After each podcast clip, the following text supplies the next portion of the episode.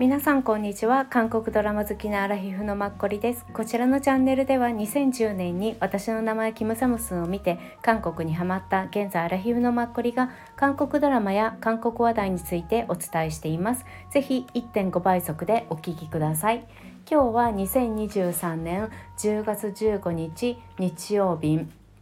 大安一粒万倍日。今年の最強日でした。皆さんいかがお過ごしでしたでしょうか？はい。今日は昨日に続いてキングタランドについて話したいと思います。はい。であのキングタランドあの 2PM のジュノさんと少女時代のユノさんが主演でやったドラマです。うん、で、えーと、と今日話したいのが評価と視聴率。と、まあ、個人的な感想をお伝えさせてください。先に、まあ、視聴率先に行きますね。一応これ韓国では JTBC で6月17から8月6日であの放送されていたんです。でねこれが最高視聴率が一番最後の14%ですね。うん、一番最初は5.3ぐらいでした。うん、それが一応一番最後14%までいったっていう感じなんですよね。うん、全国平均だと13.7で首都圏平均だと14%、うん、これがね歴代 JTBC ドラマ視聴率の7位だったみたいです。うん、7位なんだって思ってその前はどんなもんだったのってすごい思うんですけどすいません皆さん時間がねあのうん、長くなるんだけどお伝えさせてください。はい、一応あの貼ってもおきます。うん、6位はテヘンサ。テヘンサってこの前イボヨンさんが今年放送されていた広告代理店のですよね。意外だった私結構なんか韓国でテヘンサってなんか人気っぽいよなっていうのは感じてたんですけどこんなにみんななんか私ちょっとおかしくなってるのか最近そうなんかみそここまでまあ私イボヨンさん大好きだしあのもともと A ピンクのナウンもすごい今回なんか演技が突然0から10ぐらいになったぐらい変わってね上達しててそれにびっくりしたんですけどまあ良かったしあとストーリーもまあ良かったんだよね。うん、あとイボヨンさんが2人お子さんね産んでからまたカムバックした作品だったような私の中で記憶なんですけど2人目の女の子産んでからね、まあ、プロポーションも何もかも完璧だったんだよね。それがすごく素晴らしいなっていう感じでした。うん、全国平均は16%で首都圏平均が17%で6位。で5位は何だと思います？意外だった。イテウォンクラスなの。もうちょっといきそうじゃない？っていうかイテウォンクラスすごいいいいいっていうのをなんかコロナの間だっけ？なんか私すごい目にしてた気がして私の中では別になんかそこまで、まあ、韓国ドラマあるある系な典型的ストーリーだよな。でも随分今の時代に随分これやるかみたいなちょっと一昔前のうん、あれに見えてならなかったんですけどねでもまあ今まで見る韓国ドラマを見るそうじゃない人たちもゲットできたっていうのもあるのかもしれないっていうのも思いますよね。うん、なんか多分コロナの間でみんな家にこもるじゃん。で「愛の不時着」で韓国ドラマを見て好きになった人もいるだしょうし「イテウォンクラス」を見て好きになった興味を持った人もいるんじゃないかなって両方がなんとなく違う分野だからね違う人たちを取り込めたっていうのはいいんじゃないかなっていう客観的に思うんですけどでイテウォンクラスは全国のへなんか最高視聴率はこれも16.5で首都圏は18.3っていう感じですね。で4位がねこの前やってたドクター・チャ・ジョンソクなんです。ドクター・チャ・ジョンソクってこのキングダランドの前のタームでやってたんですよねこの時間帯に。でこれはね全国が18.5で首都圏が19.3うん。私ドクター・チャ・ジョンソクはなんかすごく合点がいくというか、うん、でも逆にイテウォンクラスより上なんだっていうのが意外。意外というかまあこれはね韓国の視聴率なんで個人的には全然チャジョンソク派なんですけどイテウォンクラスってなんか日本だといいいいみたいに なんか押されてたのがすごくなんかイメージがあってそう。チャジョンソクは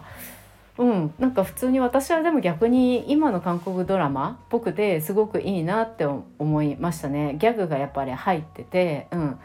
うん、なんだかんだ結あのお母さんとして生きてきたけれどもやっぱ自分の女性としての人生をちゃんと自分の人生を歩むっていうのって最近多いような気がして、うん、すごくこれが4位っていうのはいいなってすごい思った。で3位がまあこんなもんか。なんかスカイキャッスルなの。うん、これが全国が急に増えますよ。23.7、うん、首都圏が24.6チャジョンソクが18点とかだからその23点って5ポイントいっぺんに上がったって感じですよね。やっぱすごい格が上だよね。うんすごい変わっちゃう、まあ、スカイキャッスルはねこれはまあずっと残るドラマですよね。うん。で次2位はうんまあ、ジェボルチップマンネ・アドルっていう財閥家の末息子ですね、はい、去年年末11月12月で JTBC で週に3回放送されていて日本だと今ドコモ系のリメオレメオとかそういうので放送されてると思うんですけど個人的に私の中ではもう去年の私の一番最高ドラマっていう感じです。うん、もうあの昔のサムスンの生い立ちから、うん、っていう感じをねなんかストーリーにしてるドラマっていう、まあ、おじいさんが自分の、まあ、ゼロから会社を立ち上げて、うん、それをあ末の孫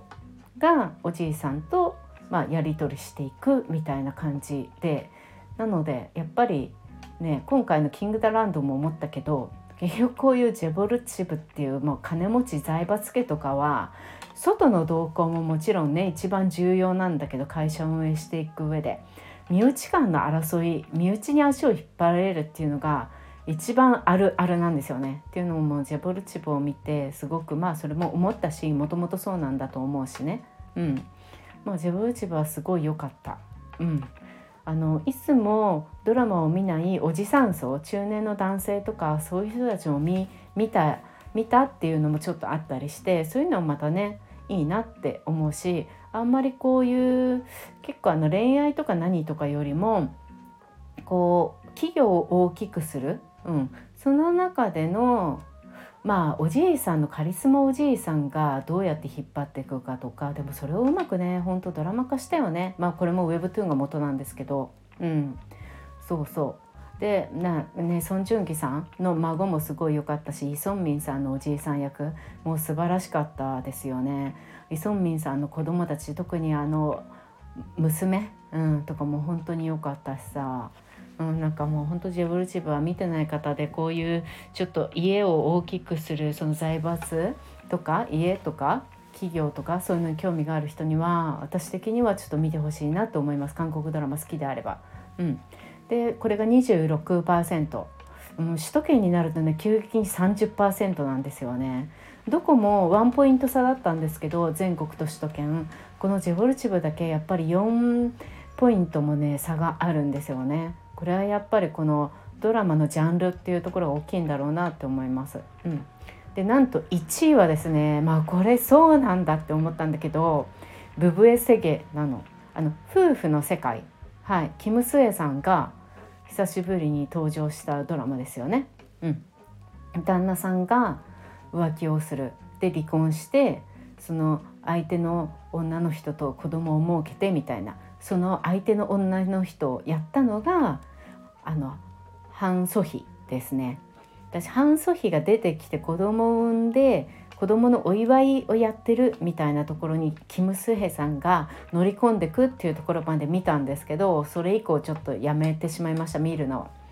でもやっぱり何と言っても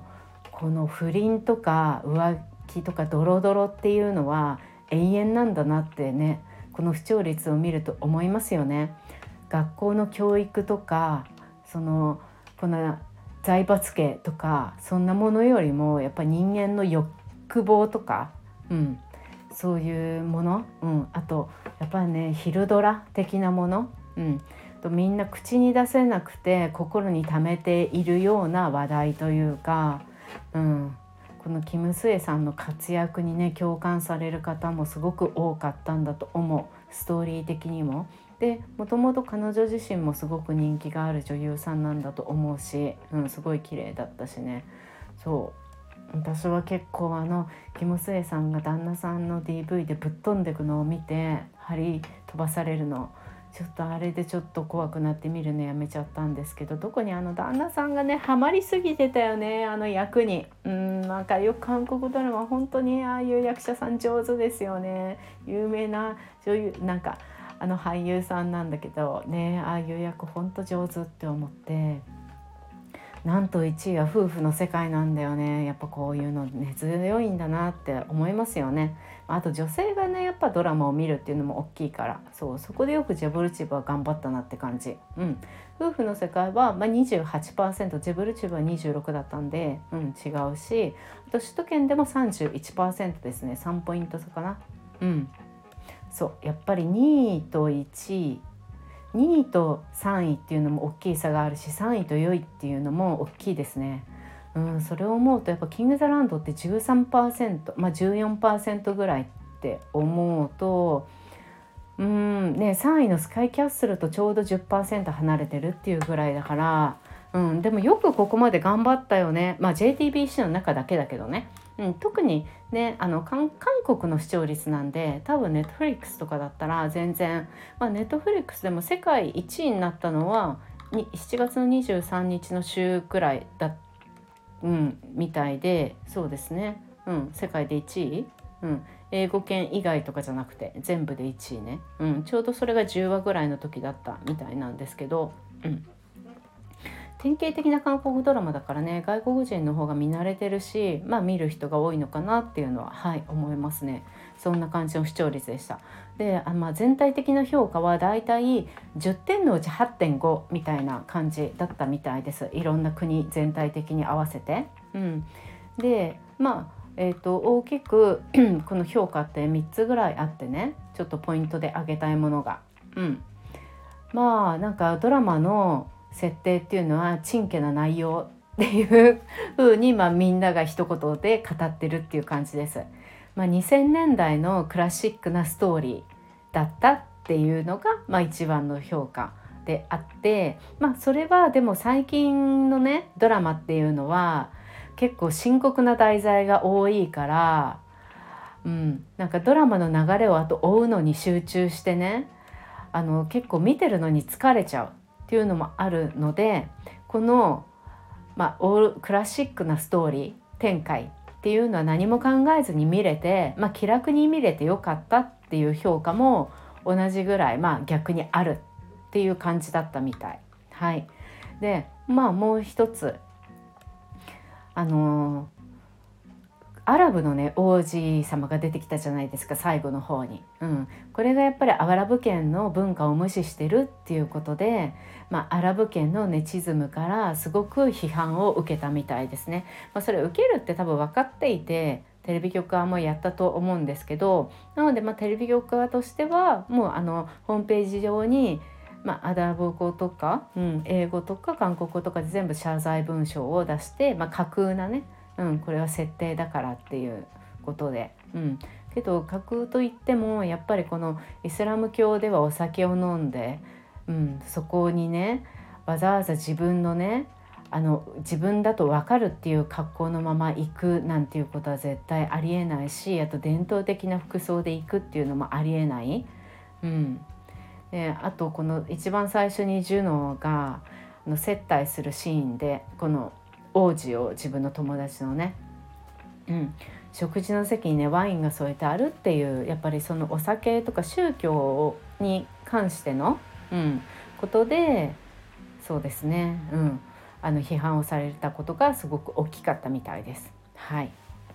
でまあ一番最後、まあ、これは一番ね皆さんも見てるポイントじゃないかなと思うんですけどぱりもうそういうアラブの人たちとか他の人たちも結局は内容は重要じゃないっ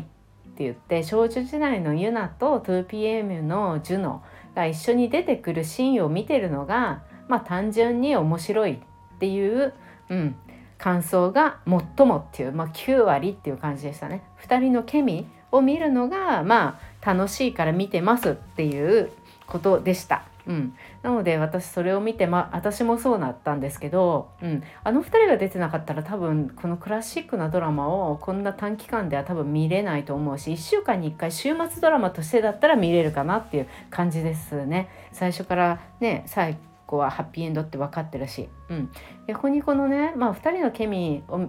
を見るために見てたっていうみんなのその言葉をねまあ遡るとだからあの脚本家さん、うん、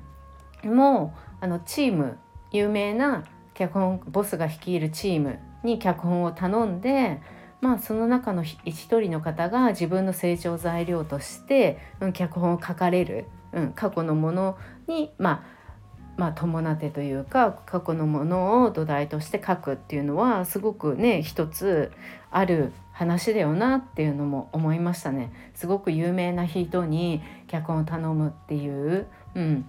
ある一人にの作家さんにすごい頼むっていうよりもやっぱそういうチームに頼むっていうことが一番失敗がなくていいんじゃないかなっていうのも、はい、逆に勝手になんとなく思いました。はい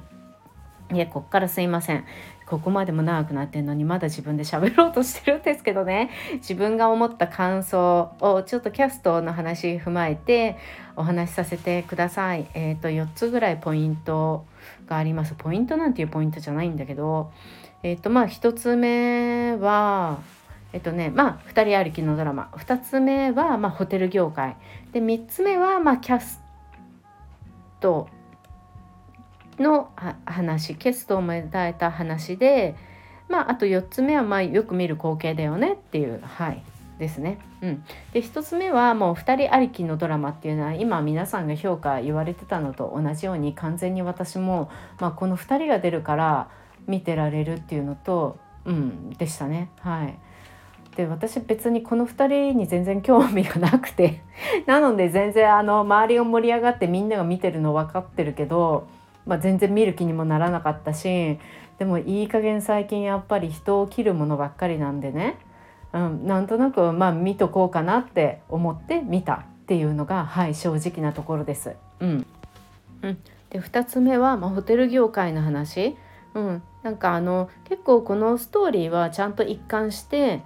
心から笑顔をになれる人を作るホテルでありたいっていうのは最後まで一貫しててそれはすごい芯が通ってていいなって思ったんですよね。うん、っていうのはユナもあの違う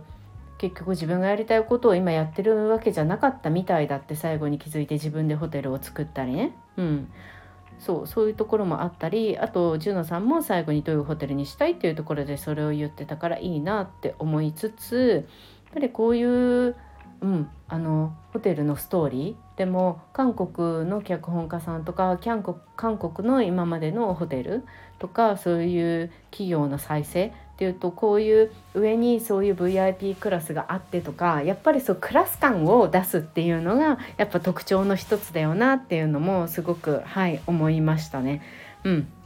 やっぱ日本だとそこまでそうやってさ差を一般のお客さんとクラスの違う人たちっていうのを明確にしてそれを8割方のテーマにするっていうのはあんまりないような気がして、うん、すごくやっぱり海外のドラマらしい、まあ、韓国のドラマらしいっていうところを感じたのと、まあ、ホテル業界接客業とか久しぶりにこういう裏側とかを見れたのは個人的にすごく楽しいなって、はい、思いました。うんで、えーと、先にちょっとよく見る光景3つ目を話させてください。あの最後の方で、まあ、ユナがね海沿いのところに自分のホテルを作ってっていうのもすごくよくありがちですよね。昔の韓国ドラマ絶対海とか出てくるし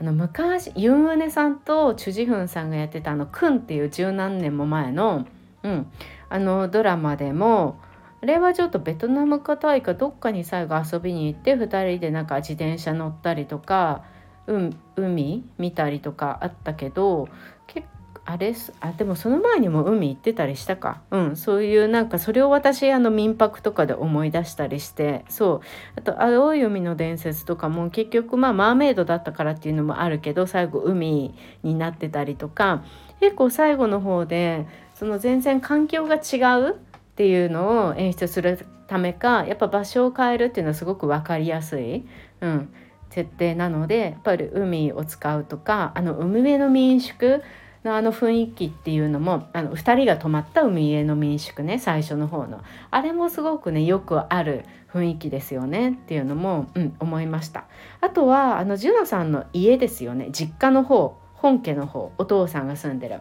あの家は本当によく最近見ません？私一番最初に見たのが多分ペントハウスであのローガンっていう人あのアメリカから来た。一回ちょっと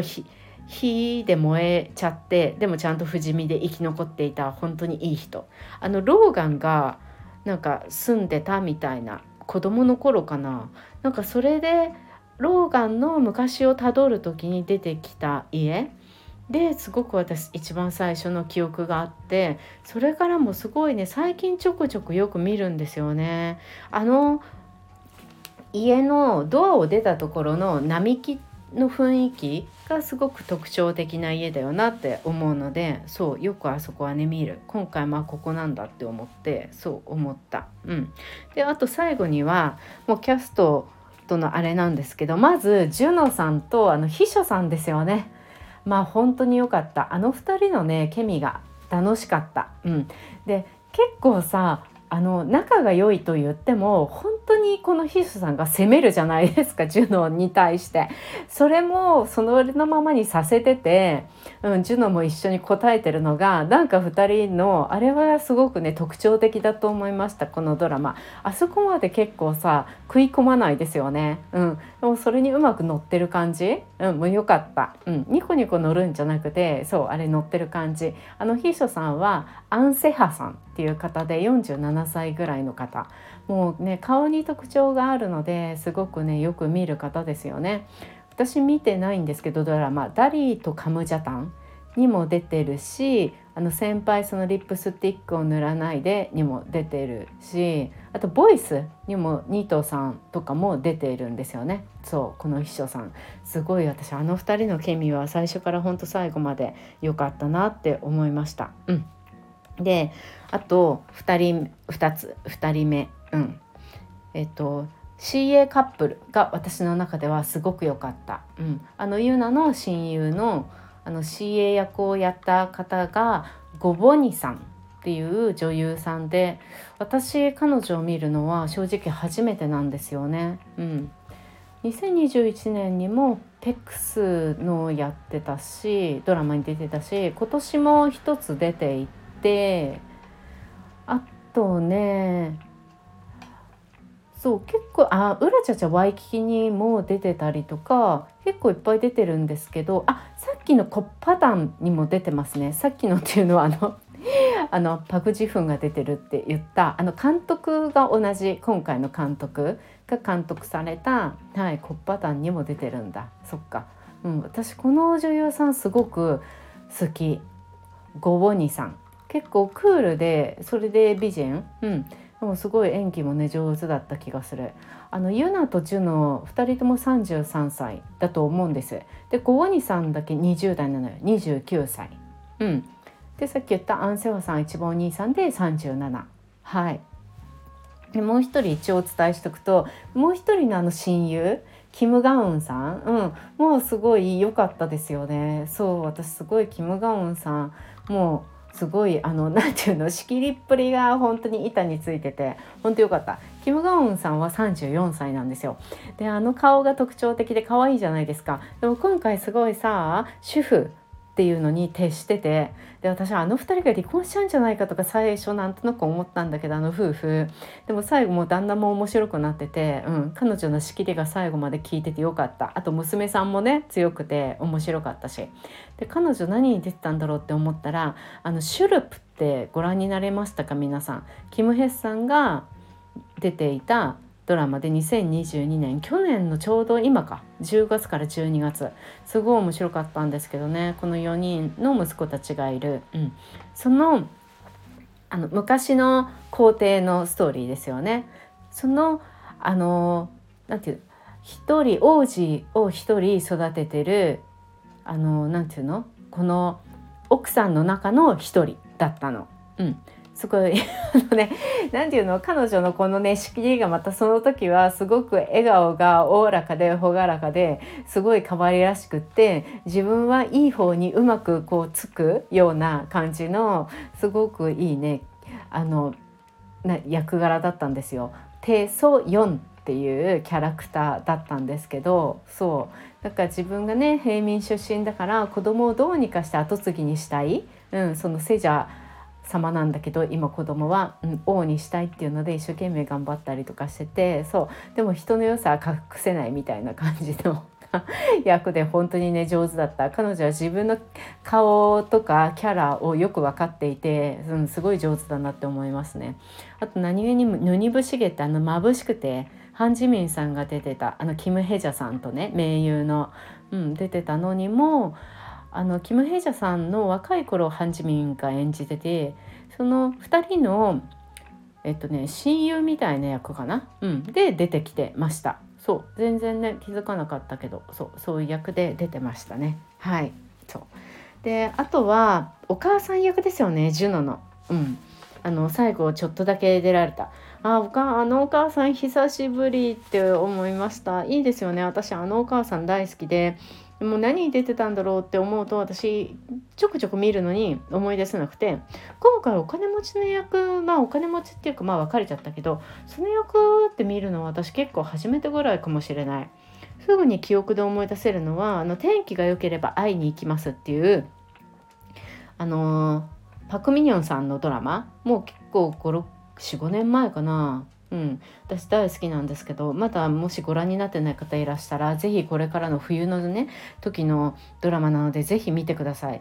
うん、すごいいいですよ。大きな事件とか何かがあるわけじゃないんだけれども人の人生とかをね結構ね考えるのさせられる。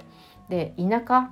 の町で毎日生活するっていう感じでそこにあるあの田んぼの中にポツンってある本屋さんとかで町の人みんなで集まってとかそういう感じだから結構ね和み、うん、になります心の癒しに、うん、雪が降るとかだからね冬とかが結構おすすめ。それのあれ鳴島町名ってあれってソガンジュンさんでしたっけ？そう。あれのごめんなさいあの違うだ俳優さんだった私好きな方なのにね名前忘れて本当に失礼な。そうパグ・ミニョンさんの相手の主演の男性の方のお母さん役をねやってました。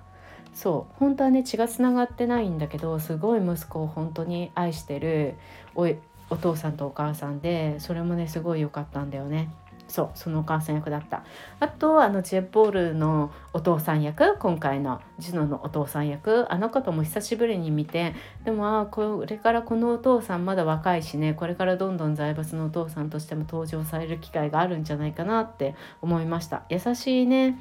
雰囲気も出される方だから今回すごい合ってましたよね。あと2人が何も聞かないのってお互いに言ってでも聞いても何も変わらないでしょってお互いに言ったりするのがなんとも親子、うん、っていうか、うん、なんかね親なんかお父さん賢いなっていうのも思うし偉いなっていうのも思うしそうそうそうそう思いました。うん、あとユナのねおばあさん。もう本当に名優さんですよね。今多分812歳ぐらいなんだと思います。キム・ヨンオクさんですね。ちょうどキム・ヨンオクさんってこの前私見てた「ラブ・パッセンジャー」うん、あの少女時代のスヨンが出てた。あれでもあのスヨンのお母さんが働いてる病院にいつも来るおばあさんの一人として出られていて。そう。でまた最近よく見る機会があるなっていう今回はすごい大活躍でしたよね。もういつまでも名優女優さんでこのまま元気でいてほしいなって本当思いました。うん、であと最後にあのジュノのお姉さん役をやった方、はい、がキム・ソンヨンさん。結構私このお姉さんなんかすごいムカつくじゃん。私はムカついたんですけど。でも結構このお姉さんって最後の方になるといやこういう役って難しいよなってすごく思って一番最後も自分の息子ジュノのね結婚式にあの連れてきた時にもあのジュノのお母さんに声かけられてもまあ何もね話さずあれしてたじゃないですか表情だけで演技をするみたいな。あれもやっぱりすごいなって思うしこの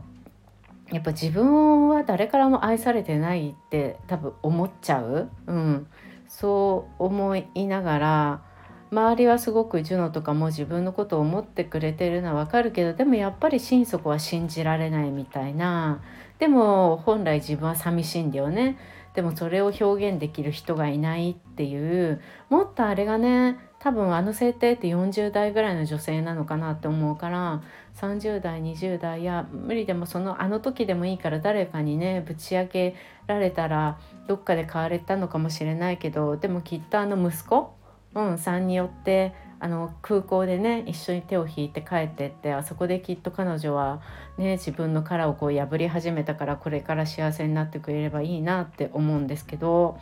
ああいう役を演じるってすごく難しいだろうなってなんか途中からすごく感じてねこの役者さんすごいなってすごい思ったんです。でこの役者さんがキム・ソンヨンさんっていうんですけどどういう人なんだろうって思って調べたらなんとキム・ソンヨンさんっていう方、まあ、2人ね女優さんでいらっしゃってそれがさもう一人の方がまあ有名な方だったんですよ。たまに意地悪役で出てくるの。そ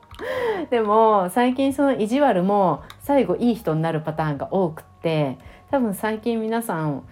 ご覧になった方が多いんじゃないかって思う2023年の「イルタスキャンダル」っていう一打スキャンダルだっけ？日本語だと。そう。あれであのチョン・ドヨンさんとジョン・ジェホさんのですねジョン・ギョンホさん。すいません。のであのお母さんの筆頭役を演じてたあのお母さんですね。あの2人彼女のあのチョン・ドヨンさんが営む惣菜屋さんの前に車で行って写真を撮ったりとかあの娘を一生懸命育てていて確か旦那さんも浮気してたりしてたんだっけ？そうそう。あのお母さん役を演じた方。最近彼女私が見る中でオンソンが出てた青春時代だっけ二十歳の時青春の時そういうドラマでもキム・ヒャンギさんのお母さん役を演じてたりとかはこういうね多いんですよね。高校生役の結構勉強を頑張ら頑張らせる親っていう役が。でも最後はね結構分かり合えたりする、うん、風に落ち着いてるんだけどすごくね有名な女優さんですよね。なんか特徴的な顔をしてるから多分皆さんはって見たらねすぐに分かる。あこの人見たことあるって思う方。その方もキム・ソヨンさんっていう名前だったんですよ。でも私が求めてるこのジュノのお姉さんのキム・ソヨンさんはなんとミュージカルペウだったんですよね。49歳の方でね。そう今回ドラマ初めてだったの。多分ミュージカルペアとしてはめちゃくちゃ有名なんだと思いますよ。賞とかもすごいもらってるし、うん、今年もだってえっ、ー、とね始めたのが1999年からだからもうずっと毎年出られててまあミュージカルペアだからっていうのもあるけれどもさでもすごいですよね。そう。だからえー、そんな人だったんだなっていうのをちょっと今回ね知れてよかったです私。うん。いやすごいねお姉さんでしたよね。そうそういう方でした。はい。これからねまあゆなさんはねなんかもう女優としてやっていくっていう感じなんだろうけどうん。まだまあ一応33か。ねまあジュノさんもねこれからまあジュノさんは多分求められてる人だと思うからうん、いろんなね役をやってほしいなって思いますが私の中では結構やっぱ刺激がすごく彼なんか私の中では彼はの刺激がいいなって思います。現代劇、うん、もう面白いんだけどキム・カジャンみたいな、うん、キム課長。とそうリチみたいなあの役もすごく良かったんですけど、うん、でも刺激の方が彼のなんか良さが出るんじゃないかなっていうのをだからといって私一つしか見てないんですけどね。あの赤い袖先、うん、あれはね相手も良かったしねなんと言っても。そう。うん。でもすごいねこれからも。まああのジュノさんはあんまりなん気負わず見れる？うん。なんていうの？彼を嫌う人ってあんまりいないと思うんですよね。そう。だからどんな人でも見れる、うん、ドラマだと思う。彼が出るっていう場合は。そう。か私も多分これから彼が出るって分かったらとりあえず一回見てみようかなって思うと思うのではい。すいません。長くなりました。大した感想も言えず。でも一番そうだ。一番最初にあの1話最初見た時にああもうゆなさんね33だからまだクマとか全然できないと思うんだけどこういうドラマの主人公の人って一日本当に全然寝れないみたいじゃないですか。1時間2時間とかがザラとかで、うん、なのに本当にね顔いろんな多分メンテナンスいっぱいしてると思うんですけどクマとか何もなくね顔がいつも輝いててね本当に素晴らしいよなって思います。うん、いやすごいですよね。毎日だからその皮膚管理とかあと体調管理とか、まあ、メイクで隠せるものもあるともちろんあると思うけどねいろいろ顔にできものできないようにとか多分いろいろ気にすると思うからいや俳優さんって大変だよなってもうなんかアラヒフになるとそのクマとか睡眠少ないとかもうほんと翌日にもう全部顔に出ちゃうのでもうそういう最近のね自分を通すといやこういう人たちって本当にプロだなすごいなっていうのをすごい感じます。そう。あと最後に私なんかユナさんが言った一言の中でねあの心の中に道心の中に道があればあのそこまで行くことができるって言ってたのよ。うん、心の中に